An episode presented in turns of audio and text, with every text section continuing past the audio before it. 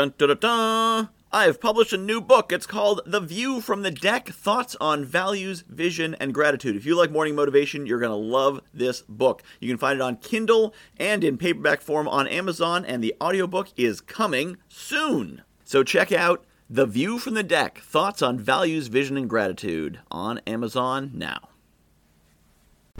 Beware of people trying to improve you who have an agenda Sometimes I'll be talking to someone and they'll be trying to convince me of something or convince me to shift a viewpoint in some way that supports their agenda, what they're trying to do, and they'll they might say something like, "You're being awfully arrogant about this."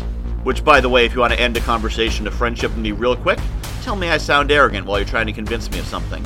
Why? I got a little scar around that. When I was younger, I'd have people who were trying to convince me to their side and a particular uh, internal politics kind of discussion, and they'd say I was arrogant because I wouldn't listen to them, wouldn't support them, by which they meant I threatened them. But I took that to mean, oh my, I'm arrogant. People don't like me when I'm arrogant. I need to stop. And so I softened myself, and I weakened myself, and I weakened my message. And took me a decade to come back from that and discover that I actually do have something important to say, and to be able to actually say it. So don't call me arrogant. You need to have those triggers in your mind to say, whoa, whoa, whoa, whoa, whoa, whoa, whoa, whoa, what did you just say? What did you just call me? What did you just say about me? But beyond that, watch out for anything where you're in a negotiation, a discussion, a sales process, and somebody says, you need to be more abundance minded. You need to be more open minded. You know, all these positive things. You don't want to be negative. You don't want to be scarcity minded. But there's an agenda in that. You should be very, very suspicious of that if someone's trying to make a deal with you, trying to partner with you, and you have to give something up for the partnership, they have to give something up, you give something up, and you're like, well, I'm not sure if that's if that's necessarily a good idea. I'm giving something up. Let me think about it.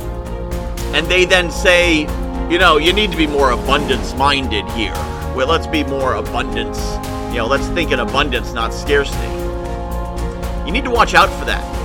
That should send up a red flag. Maybe that's just natural for them and they think in abundance and they're trying to help. And maybe they're frustrated you're not doing exactly what they want when you want without discussion or thought. And so they're trying to throw some magic words because everybody wants to be more abundance minded, don't you? Especially if you're the manifestation space. If you're scarcity minded, you're going to manifest scarcity. Oh my goodness, I don't want to manifest scarcity. I want to manifest abundance. So, yes, yes, absolutely. I should definitely give you what you want so that I can fulfill my journey towards the discipline of abundance.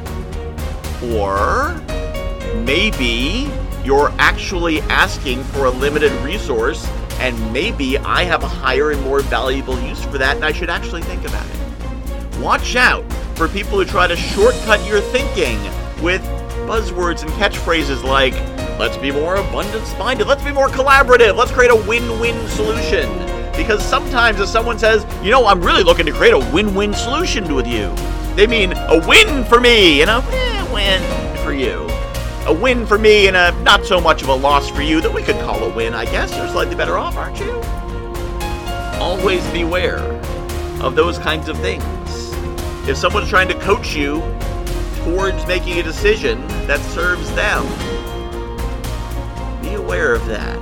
Take a moment, take a pause. It's okay to take a pause and say, let me get back to you on this, because not everyone is fully genuine.